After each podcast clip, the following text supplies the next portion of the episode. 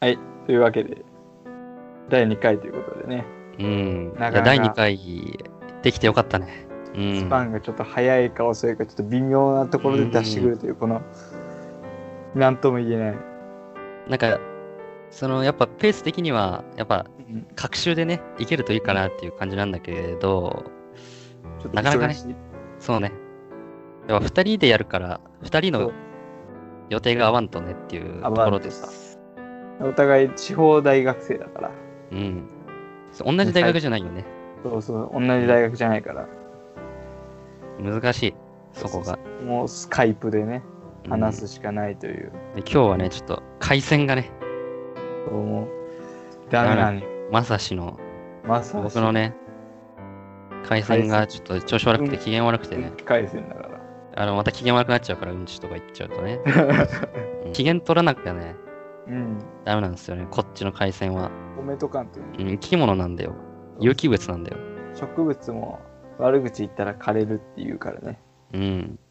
知ってるあの実験。何の植順物植物に、な同じ植物を同じ育て方するんだけど、うん。なんか、その声をかける。一つには悪口をめっちゃ言って、一つは優しい言葉をかけるんですってほそしたら、悪口を言い続けた方が枯れるって言って。ね、こっち側はう。なん嘘だか、。よく出すってなんかそういう実験があったの。そんなことあガるチガチけどどうなんだろうねその気持ちじゃねえかなと思うけどねそこはあのその水のやり方とかさそのだから愛情のかけ方ってこと愛情のかけ方その愛情かけたかどうかじゃなくて、どうやって愛情かけたかってことそうそう水やりちゃんとやったかみたいな。そう同じようにやったって言うけどうん。その気持ち次第でその水やりのさまあ確かに。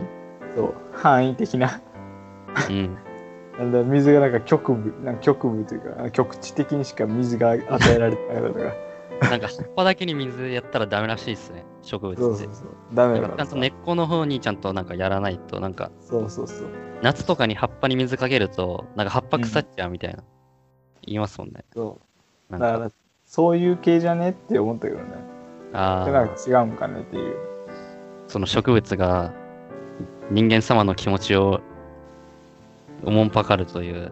小中学生の道徳の教科書とかに使えるんちゃうかなと思うああ、植物めでようってことそうそうそう大事にしようね大事にしようねって高校生ぐらいならちょっとひねくれてくるからさ「ああ、何それ」っつって言うけど確かに。俺は結構あのファンタジー系男子だからナイファンタジファンタジー系男子じゃないですか SF 系男子だかー。あはあいそういう痛い系ってことですから違うねやっぱ夢見がちっていうか夢見がちは違うななんて言うんだろうやっぱねだいそういうのを大事にしたいそういう心をさなるほど。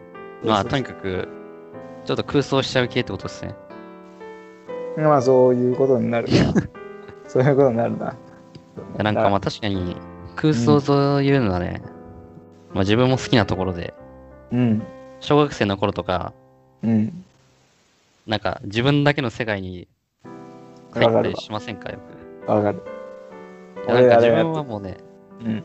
そう、なんかそういうタイプで、友達と一緒に帰るときも、なんか、その自分だけの世界に入っちゃうみたいな。なんか、わかるで。であわよくば友達にもそれに入ってもらうみたいな。あ、世界観にね。そやったわ。う、ない、岡や本っさとっん。た。やっとっあるた。あのね。何俺はなんか狭いスペースが好きだったよな。自分のだから空間を作りたくて、うん。なんか椅子とか積み上げてさ。おうで、本当になんか誰も入ってこれんようなスペースを作って、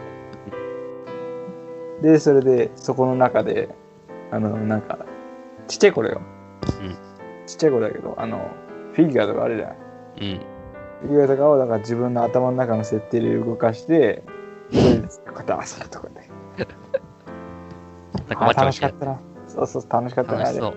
楽しかった。いつまでやってたっけな、俺。小4ぐらいまでずっとやってたな。小4か。小4、5ぐらいまでやっとった。それは楽しかった。楽しかっ楽たし気がそう。途中で言われたよな、親にな。ちょっ とおかしいんじゃないみたいな。ちょっときつかったないや、なんか、やっぱ小屋みたいなの作ります、なんか作る、作る作る作る作作りますね。なんか、そう、小屋みたいなの作って、ビニールシートとかで、その小屋を覆って、なんか家みたいにしたら、なんかホームレスの住みかかなんかと勘違いされて、結構大ごとになったこる。とは。やばい、撮 ったやつか。あれか。俺らもあれやったもん。あの、池の近くに、あの、足とかあるじゃん。あいあった、なんそうそかうそう。ありまし足とか潰して、た。うんうんで、ちょっと、何、遊べるスペース作ったら、あの、全部燃や される。あのジャッカメンで。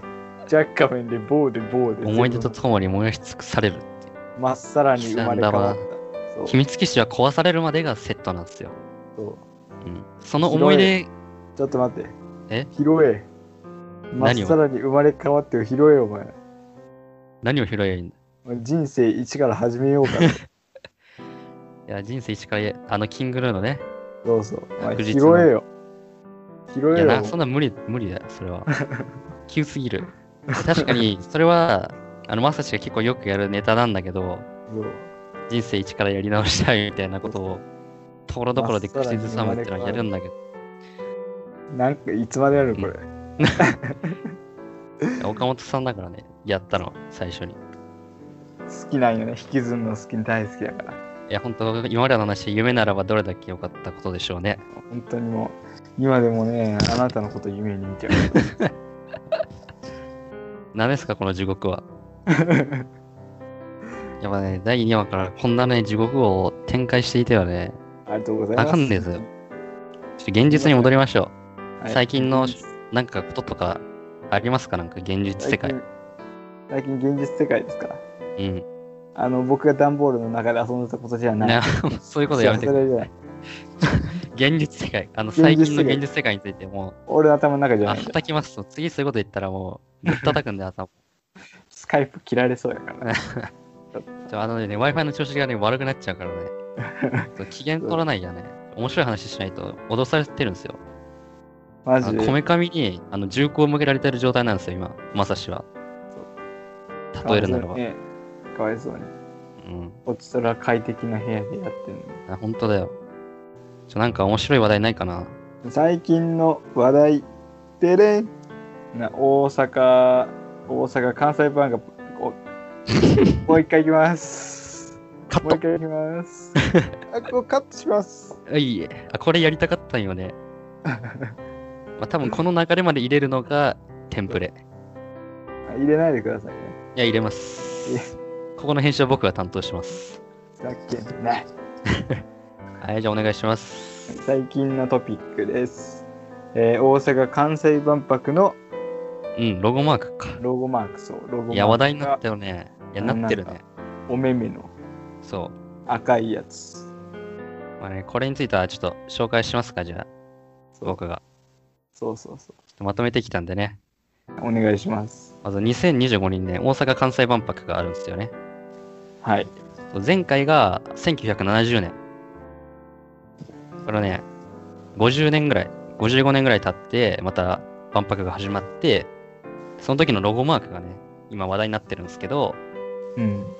まずね、ロゴマークがね、赤色のその赤血球みたいな楕円がね、数珠つながりで、で円形になってて、うん。で、その数個のね、円の中に、目玉のようなものがね、描かれていてね、まあ非常にね、グロテスクなデザインなんですね。うん。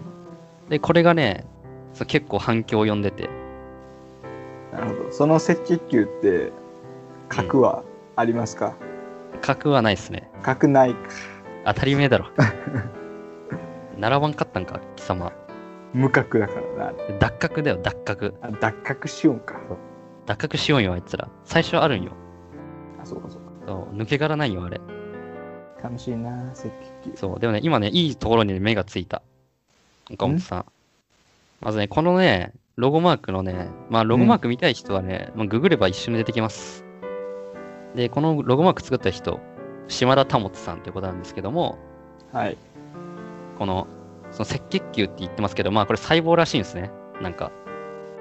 でこの細胞のなんか数珠つながりで、その命の輝きというものを表現したそうで、輝き。そう、だからまあ、 輝いてるらしいっす。いいなうん。よく考えるよねそういう人ってそでなんでについてこういう奇抜なね、デザインにしたかっていうと、その、1970年、前回の大阪万博のシンボル太陽の塔に影響を受けたというわけだそうです。岡本太郎ねうん。岡本太郎のあの太陽の塔はトラウマよ。トラウマか怖くないあれうん。けどねあれのデザイン性っていうのは結構日本の芸術に影響を与えたというかねだからその影響というかさ最近のアート分からんのか あ全の員劇。前衛芸術かあのだから俺が見たので一番よく分からなかったのはうん。あの海岸に流木があるじゃないうん。流木を立てるあー、なんか、そうそうすごいね、それは。その、ア流木ートなの。アートないおー立てるだけよ立てるだけでアートないすごいな。例えばだから俺がごま塩の上に塩コショウ乗せてもアートやわかるかうん。うん例えばじゃあ、俺が、俺あ僕が、 うんどっちでもいいんやけど道路の上で突っ立っててもアートなんですかそうアートね写真撮ってそれをうん。写真撮らんでもいいよずっと撮ってもいいんだけどだからそれで人の一生とか言ったら しょうもなって思われそうですけどね、その一生。人の一生みたいな。あ、だから、何移り変わりみたいな。変遷とかで。変遷ってタイトルでさ、物が言いよう。そうそう。で、つったとったら。だから、どんどんだから、あれやん、まさか、だからずっとだから、移り変わっていく様子ガリガリになって、痩せ細って、しうあん、いのやネイティブ。そうで死んでいく様子をさ、うん。そうそれで表現して全員芸術。みたいな。うんまあ、言うてみりゃもう、捉え方によっては全部芸術になるわけでさ。まあ確かにね。そこの、だか表ら現かうん感性じゃない。だから、うん気づくかっていうかいろんなものにさあこれ芸術だなって思うか思わないかでよってもう芸術っていうのは規定できちゃうっていうなんかなんか昔に比べたらさ今までって絵画が芸術っていうイメージが強かったじゃないうん。それがだから今になって何その芸術っていう幅が広がって広がってなんか些細な日常的なものでも芸術に感じられるようになってるっていうのは別になんかすごいいいことやなと思う大な阪るほどの、ね大阪万博の話どっか行っちゃったけどさこいのや話いや、全然いいよ。なんか確かあの頃は結構衝撃的だったよねあ、ロゴね。ロゴ はロゴは本当にあれみたいなでも、星なのんカーかビ、ィとか出てきそうじゃない出てきそう。星のカービィのあの最後のラスボスら辺でね。えじゃあにあ4面 いや、微妙なんよ。 4面中ボスぐらいで、ウィーンって書いて、なんか上からなんか落としてくるやつみたいうん。な。出てきそう。最初は、なんか、あの、弾が一個ずつで襲ってき て、合体するみたいな。そうそうそうそう。分離とかしそう。そう。で、実はカービィの元だったみたいな。何を命言のってんの輝き。何を言ってんのああ、ちょっと、マサシワールドがさすがやな。健在だな。もうやばいよ。そこまで来たらやばいわ。世界観やわ。世界観がすごい。あと次の話題いきます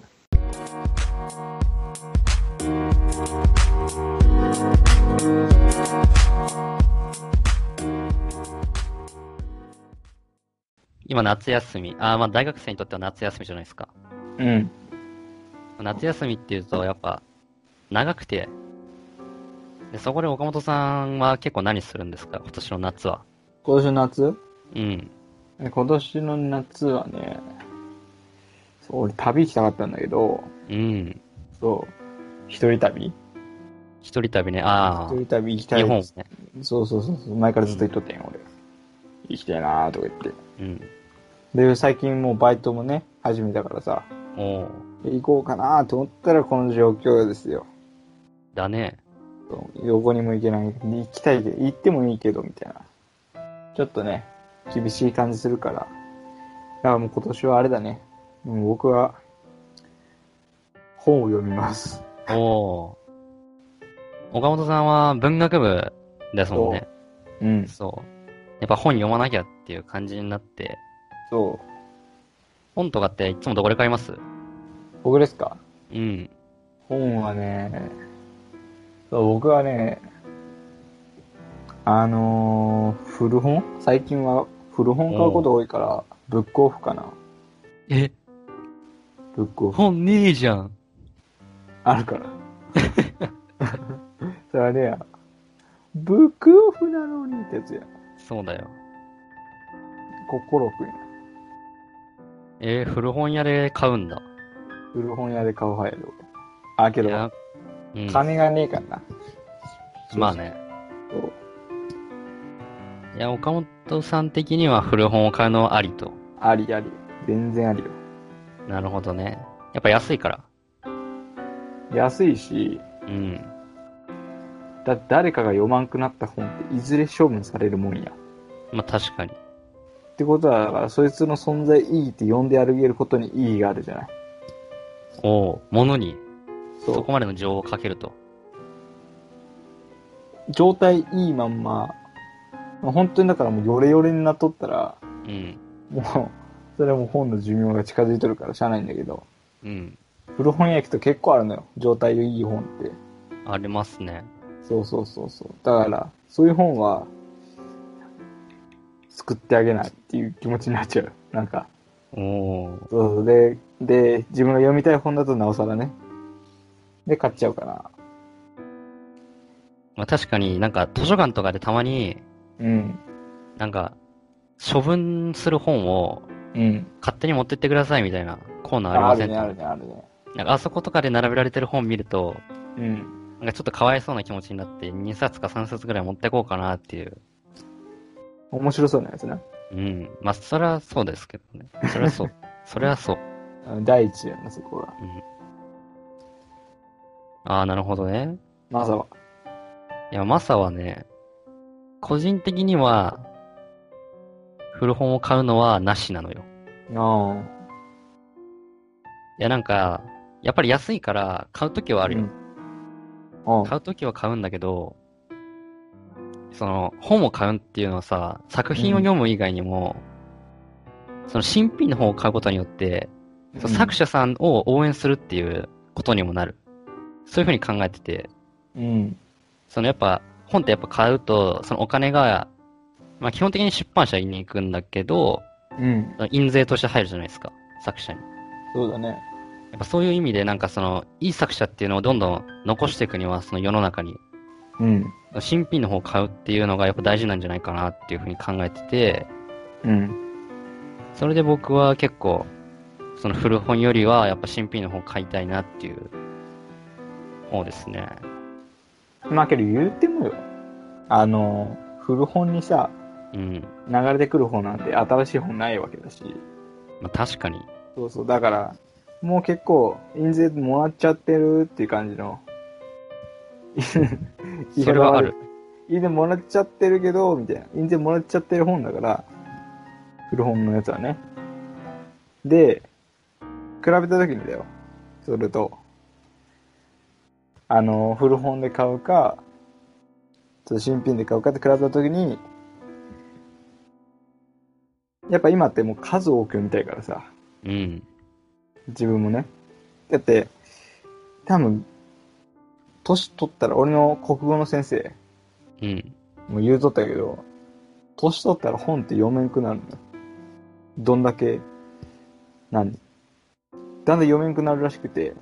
集中力みたいな。そうそうそうそうそう。おお。あ本当にだから、モタンって言っとったから。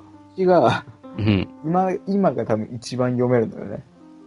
なるほどね。けど、そ読れめるうとさちにねそ。う読める、読めるという意欲と反比例してお金はないのよ。うん、確かに。そうそうそうそうそう。だからさ、でも学生のうちで読むとなったら、そうだ古本っていうのは、古本という手段は、まあ、しゃあないんじゃねえかなっていうのはあるかな。俺の中でね。自己完結してるけど、これに関しては。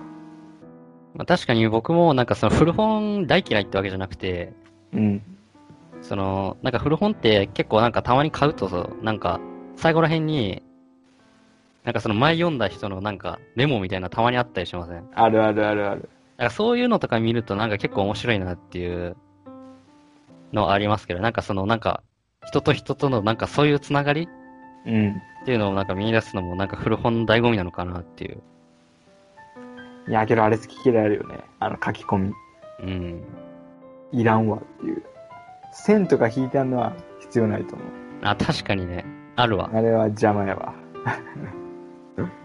線引いてあるのあるなそうそうそういや。古本に何言うてんねんって話だけどね。うん。まあ確かにね。何言うてんねん。文句言うなら買うなって話なんですけど、私にね。変えようってなるけどさう。ん。そうじゃないよ。そうじゃない。いや。本読むとき線引く派いや、引かないね。引かないよね。うん。いるんだよやっね。ても。付箋。ああ。うん。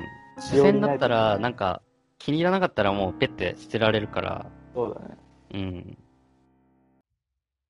いやー、あれはね、本当に線引く人っていうのはちょっとわからんけど。おるんだよね。うん。線はな、ちょっと。なんか本って、うん。なんか本買うのって結構コレクション欲みたいなのある。あありれまはせん。うん。なんか、図書館でも借りられるんだけど、ででも古本屋にも売ってるから古本屋買おうってなるのは、大体そのコレクションしたい時なんですよ。はい手は元にい。うん、わかる。だからやっぱなんかそのコレクション品になんかその線を引くっていう考えはちょっとなんか、僕には理解できないとこ ろが確かにね。あるっていう。ある、マジで。それはわかるわ。あのーさ、最近っていうか、ちょっと前5月ぐらいかな、俺、そう、司馬遼太郎うのん街道行くって本買ったんやけど、うん。あの、古本屋でね。で、そしたら、それだから街道行くは、もう今売ってないんだよね、ほぼ。あ、そうなんだ。書店の俺見かけたことない。いや、俺の周りの書書店がちっちゃいからかもしれんけどさ。紀ノ国屋とかさ、あるかもしれんけど、紀ノ国屋なんてないから。そう、地方に紀ノ国屋なんてないから。わかる紀ノわかんな紀ノい。国屋書店ってあるのよ。なんか、あ東あ。東京とかさ、名古屋やったかな大阪とかにあるかなわからんけど。なんかでかい書店があって、多分そういうとこには置いてあるんだろうけど、ないから、で、もう探すってなったら、古本屋古本屋に、そうそう、あってあって、そうそう、あったから買ったんやけど、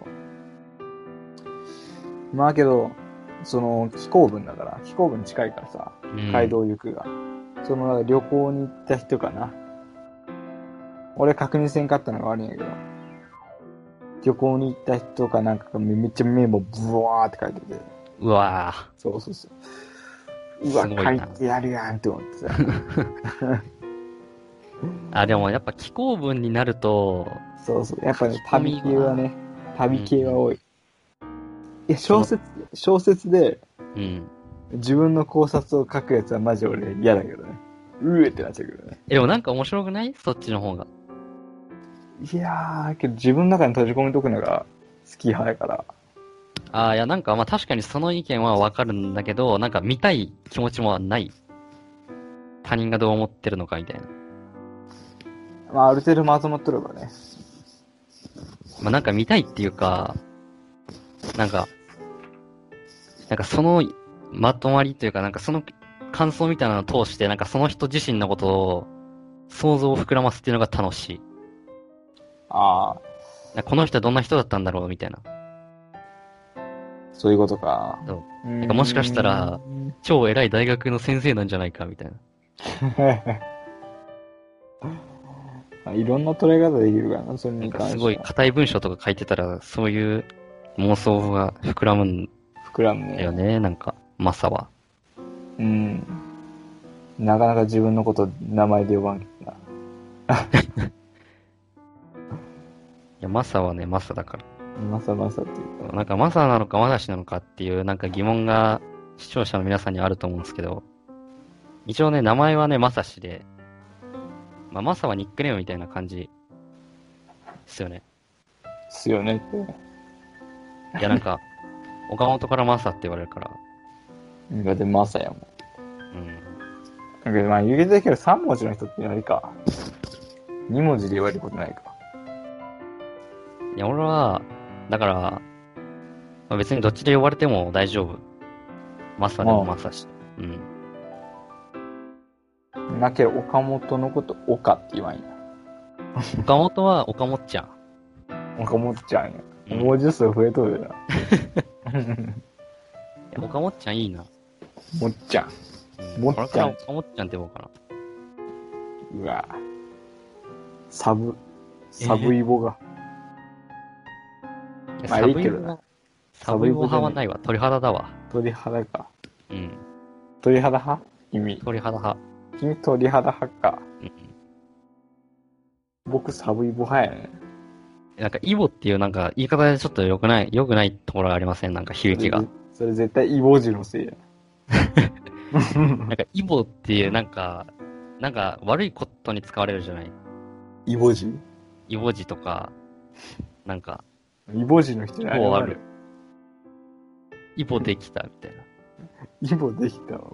できもんやからな。な。その分鳥肌ってなんか、容易に想像がつくじゃないですか。あ、鳥肌なんだな、みたいな。うん、まあね。サブイボ、なんか病的なイメージを想起させる。鳥肌がプラスだだとしたらサブイボはマイナスだよな、多分。まあ、鳥肌、言うて鳥肌プラスなんですかね。ああ、わかんねえわ。 ええけどマイナプスラのス度合か。い。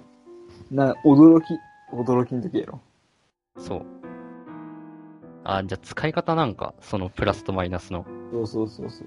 おもろ。驚驚きがプラスか、驚きをプラスと捉えるならば、プラスやわ。あれが、鳥肌が。サブイボはサブイボは、うっ、寒いボだったって言うやん。 うっ寒いボやってなるやん。うわーうんっ確て。かに。うわ、サブイボだった。た。そうそう。うわーってなるから。マイナスじゃね驚きというよりかは、なんかひ、ドン引きするみたいなで、。だからドン引きで。ああ、なるほどね。そうそうそうそう。じゃない。面白いな、そういう言葉の使い方が。もしあったとしたら。語源な。語源うん。誰が考えたんやろな、こういうのって。うん。正式名称じゃないと思うんですけど、うん。まあ普通に考えたんでしょうね、誰かが適当に。寒い、寒い時に出るイボだからサブイボとか言って。うーん、あるよな。うん。言語学とかさ、あるじゃない。うん。あれね。言語学全難しそあ全然とかさ、う。うん。最近だ、全然何々ないがさ、うん。高音の副詞みたいな感じだよね。ああ、そうだね。だから今、今の全然大丈夫とかいいじゃない。全然大丈夫はだから文法的にも違うんだな。へえた。だ、全然大丈夫じゃねえっていうのは合ってんのよ。じゃあ全然大丈夫とか、うん。全然 OK とか。全然 OK、全然 OK は、うんブブーよ。へダメえ。っていうのが、本当の意味のね。一般人からしたら全然って言葉はなんか強調するみたいな意味じゃないですか。うん。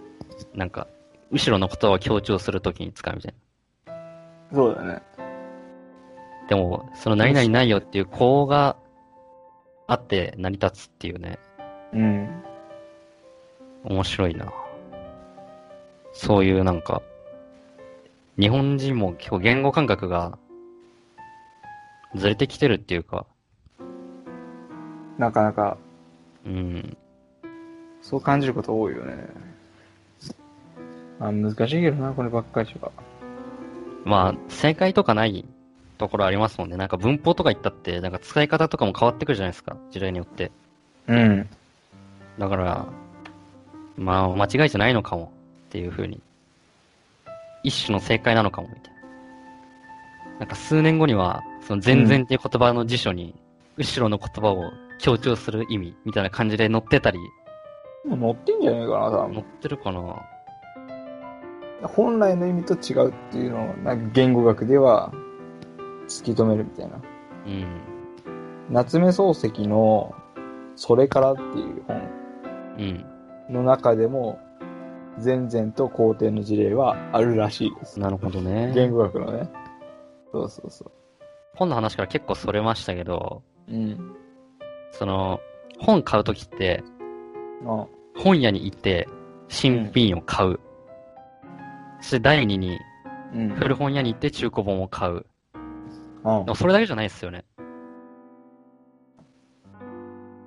あとなかった。あとは、例えば、インターネットで本を買う。なるほど。あともう一つあります。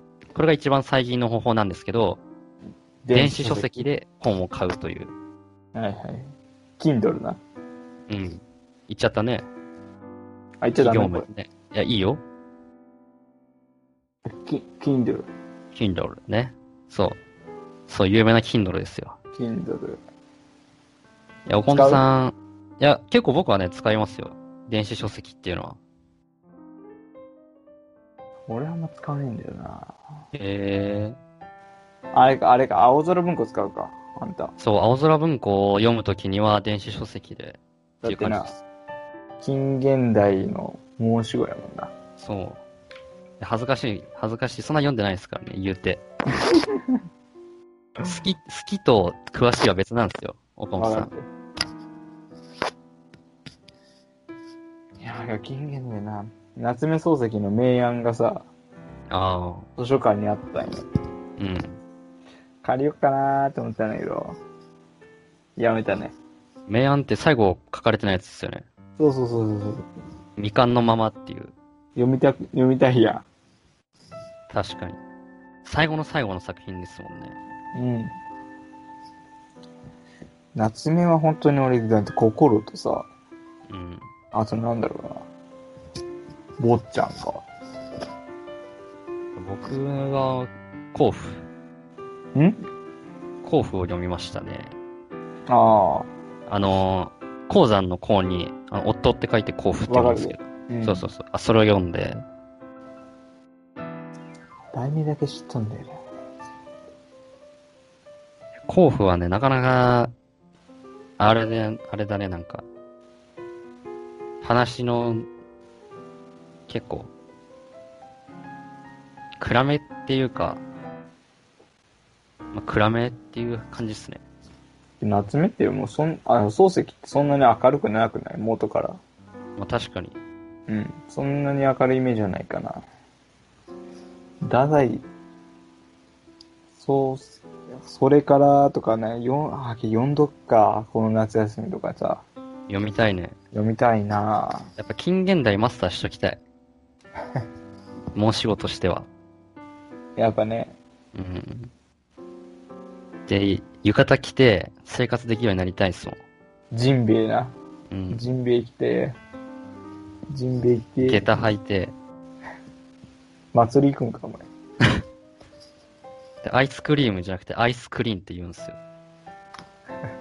俺、それがと、それ横におったらぶん殴るで、マジ いやもうアイスクリーンっていう響き良くないですかで。んアイスクリーンっていう。異国情緒とかいいっすよ。うん、なんかね、やっぱ好き。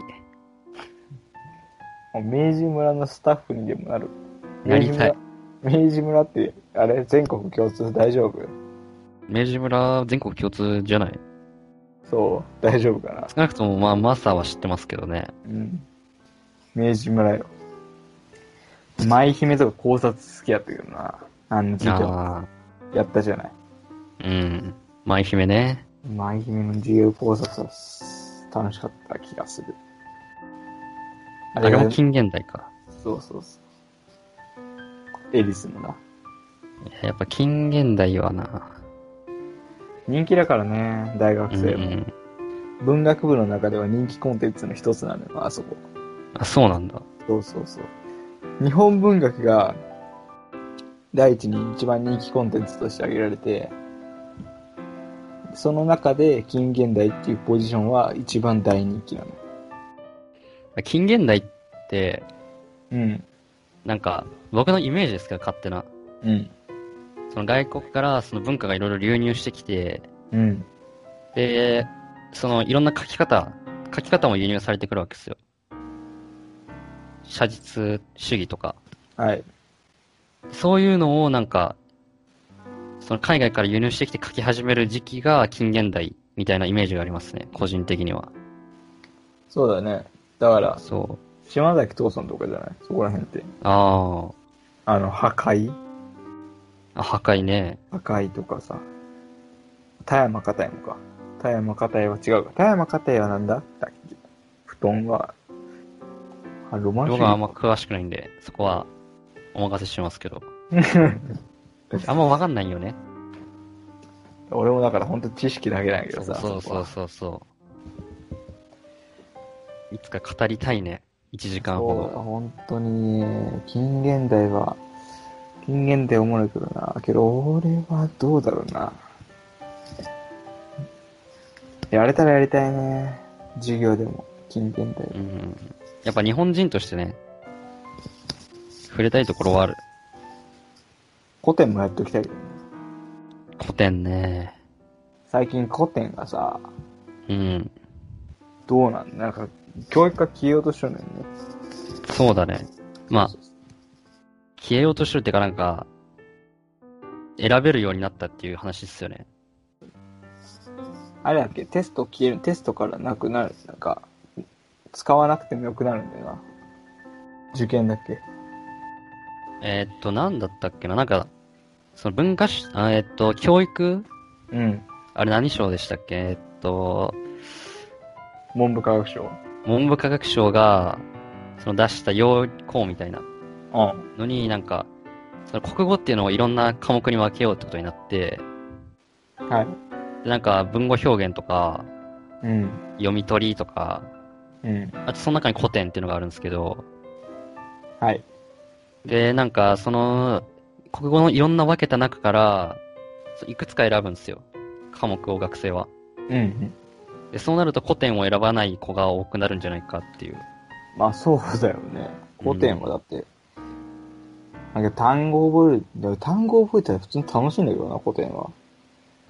いやなんか、その昔でも全然文学っていうのは結構発達してたんだなっていうのをね、知ると面白いよね、文、古典っていうのは。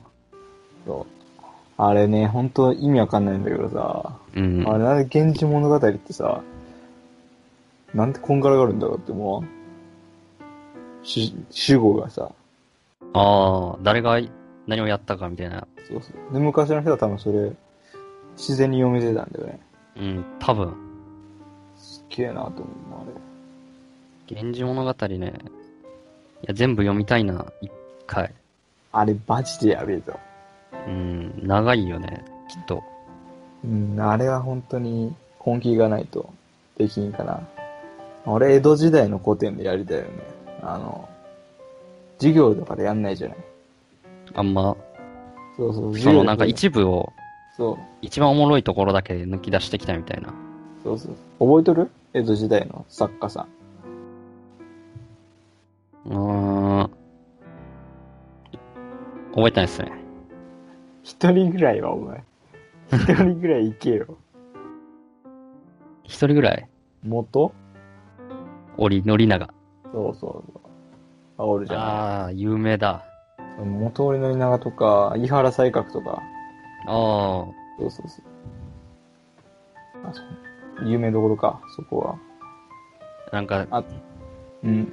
あとは村田晴美とかね。覚えてないでしょうん。やってるよ。 授業でやってる。俺、あの、無駄に覚えたんだよな、俺の。やっぱ日本文学って言っていいのかわかんないですけど、うん。やっぱ歌和歌とか。そう。やっぱ和歌の発達がすごいなっていう。で日頃から考えとるんだよね。だからそこ、だから、こう、こことここを枕言葉とか、枕言葉とかうん結びつけそて、の教言語養化がないとね、作れないっていうのもあるし、教養プラスっていう、うん。教養は前提みたいなところで、面白いね、あれは。ラップって、季語とかないからさ、フリースタイルとかで、うん。インフムっていうのインは、フムね。そういう重視されて。まあけどそことなんか、す作り方っていうのはなんかちょっと似てる部分があるんだよね。作り方に関しては似てんだけど、うん。そこのなんか趣とかなんか、その、哀れとかさ、うん。物の哀れか。そういうのはやっぱ昔の方が詰まってて、そういう意味でみんなが熱狂していたっていうのは、やっぱ日本人として覚えておくべきさ、うん。そうそうな、特色というか。やっぱでも、学生からしたら、まあ面白くないっすよね、最初は。おもろないよね。うん、おもろ面白くない。自分も確かに最初読んだ時はなんだこれっていう。あれ、ああったじゃん。百人一首のさ、うん。あのー、覚えようみたいな。あっやたらなねか。った。うん冊子で渡されて。うん。その百人一首っていうのは、なんかその古典の基礎だから、そうそうそう。覚えるといいよっていう、なんか覚えると他の作品も読めるようになるよっていうので、うん、結構なね、覚えさせられるっていうそ。覚えるっていうか、なんか、うん、まあ覚えたね。そうね。まあ覚えてないけどね、今。もう忘れちゃったけど。うん。ちゃんとけど今は時間今して覚えば、覚えといて損はなかったかなって思うよね。ああいうのう。ん。美的感覚とかもそうそうそう身につきそ美的感覚はやっぱ昔の人のが、機微捉えるのが上手だったから、う。うん感情の機微を。今なんかね、なんか、なんか世界が小さくなっちゃったじゃん。インターネットでさ。うん。インターネット使って世界のあらゆる綺麗なところがここですよとかさ、言えるようになっちゃったから、なんか身近にある綺麗なものっていうのになんか気づかないというか、そうだね。そう身近な美しさじゃないうん。あの、宮殿とかうん、住んどったさ、あの、女性たちとか、あの、何王子とか、うん。が書いて連ねてた文章って身近な美しさとか恋文とかじゃんそれでも、豊かさがあったっていうね。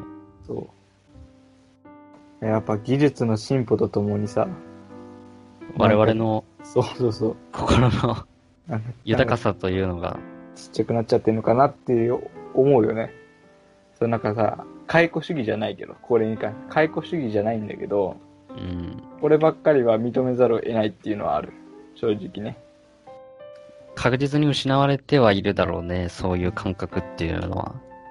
その見つけてかんっていうかね昔の人がやっぱそういう美的感覚うんうんがあったのは、やっぱその、昔の人のなんかその歌っていうのはその必要なスキルだったじゃないですか。そうだねそれがないと、なんかその恋人とかに認めてもらえないみたいな。うんあとは結構歌のうまさとかで、その政治とかに関われるかどうかとかも決まってくるから、うんうんその、やっぱそういう意味ではその磨かざるを得なかったっていうのはあったかもしれませんね、その昔の人たちが。生きるために今そうそうそうそうそう。でも今の人はやっぱ必要ないじゃない、そういうのは。そうだねだからやっぱ、その、美的感覚っていうのが失われるのは、やっぱ美的感覚が必要じゃなくなったからっていうのもあるのかなっていう。まあどうかんどう考えても資本主義に美的感覚はマッチしないっていうのは誰でもわかるかうなそこにん。関してはまあ、マッチしないっていうか、それだけあっても意味がないというか。うんお金に結びつくもんじゃないからねこればうっかりん。まああって損はないと思うんですけどね。うん、やっぱ人生豊かにするっていう意味もあるし。いやこれ難しいなまあ、しょうがないです。こればっかりは、文部科学省の言うことを聞くしかないんで。昔のアメリカみたいだよねなんかああ、アポロ計画がさアポロ計画だっけあれなんか先にスプートニクがさうん。月に行ったが月だっけ月だよないや、宇宙か多分衛宇宙星、うん、飛んだんだと思う。確かス。プートニクがあって、スプートニクショックからアメリカが、その理系分野に力を一気に注ぎ出して、うん。そこからアポロ計画かそうだったっけだよなう。うん。なんかそれに近い感じでさ、なんか文系かも、文系の分野の大学とかを縮小していったりとか、資金とかさ、まあそういう動きは今あるね、確あ実るにか。らさ、あ文系学生からしてみると、わからんでもないんだけどね、その意図は。理屈はね、うん。意図は分からんでもないんだけどなんかその日本を捨ててまでやることかって思う今までの今までの日本をねうん。その文化とか伝統とかっていうのはやっぱ、ある一定以上の水準がないと、うんその国として認めてもらえないっていうのもありますもんね。その文化が貧弱な国が、そ果のたしてね、うん、強い国なのかっていうか、強い国というか、ちゃんと独立した国なのかって言われたら、まうんあ、そうじゃないよねって言えるから、ね。最近の日本人ってさ、グローバル化ってさ、外に目向けるじゃん。うん。外に目向けすぎて、内側が分かってないんだよね。だから、まあ偉そうなこと言うんけどさ、 あんまり、外出てない人間が何言ってんねんって言われるかもしれんけど、あの、日本のことを絶対外国だと聞かれるんだよ。そうだよね。そうだろうね。だから、日本はどんなとこですかとか、そういう質問に果たして何人の人が答えられるかっていう。外国に出る人。最近の国際化の動きってすごいけど、あのー日本のこと知らない人が外に出ても、あの、何も比べる対象として自分の国を持っていないからさ、ああ、すげえなで歌も終わっちゃうと思うんだよね。カルチャーショックかって、これはカルチャーショックかで終わっちゃうんだよ。ー、確かに。比較ができないから。まあ、その愛国心までとは言わないけど、持たないか。そこそのの自意識、なんか、国民意識っていうんですか。うん。うん、そういうのは確かに持った方がいいかもしれない。最低限のナショナリティは絶対に持たんといかん。うんややっぱそれ感じるね。まあ、実学系統だからね、しょうがないよね、今は。そうそうそう。上向けてほしいなとは思うけどね、そこには。まあ、しょうがないところはあるけどな。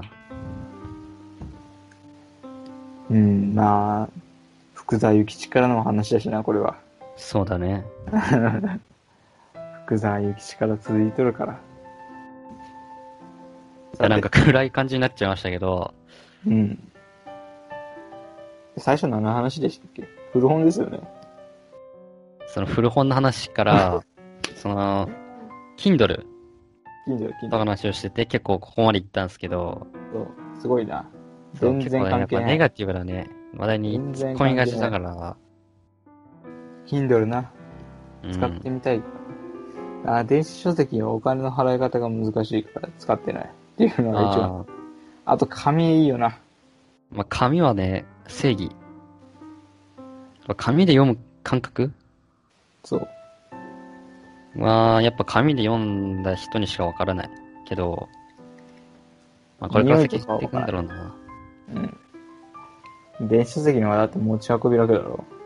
持ち運びは楽だし、収納にも困らないし。あと、あれやね。電子書籍の方が若干安いのよ。ああ、確かに。わかるあれな、何代なんですかあれ。紙なのかなわかんないけど、消費税分がなんかないんだよね。へえ。多ま分た違う区分なのかなその、わかんない電子商品。うん。なんか、なんか霧のいい数字で買えるのよ。うん。電子書籍のが。あたまにセールとかやってたり、やってるしね。うん。何十パーセントオフみたいな。クーポン最とか近ね書店行ってもさ、うん。雑誌とかばっか置いてあるから、ああんまり小説とかね、置いてくれなくなってるから。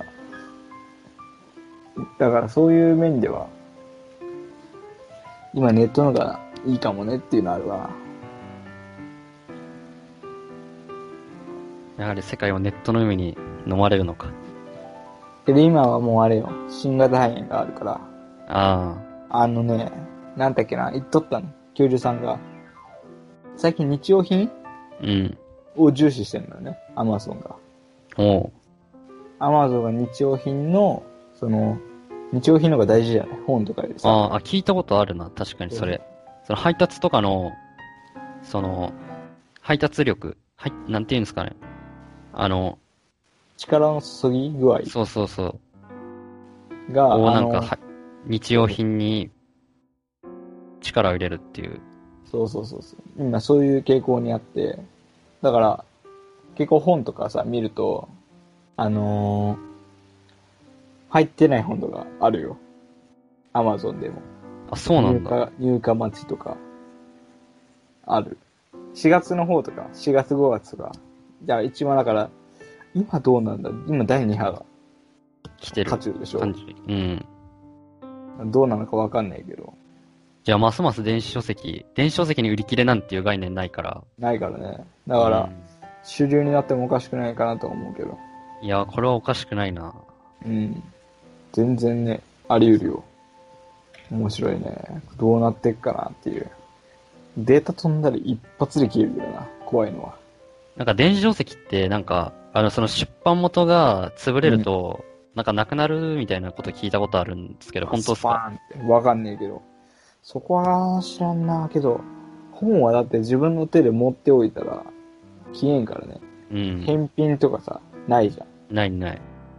だから、そういう分には、自分の手で持っておけるっていう分には安全だよね。だからビットコインと、あの、普通の紙幣っていう考え、考える。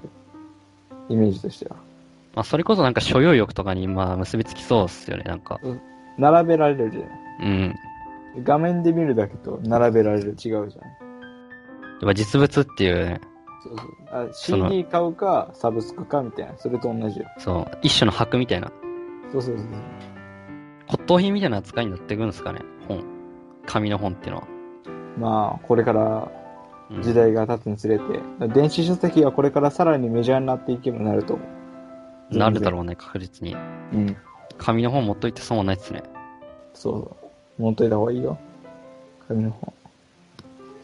紙のが好きだし。うん。いいこればっかり譲れんな。なんか。もう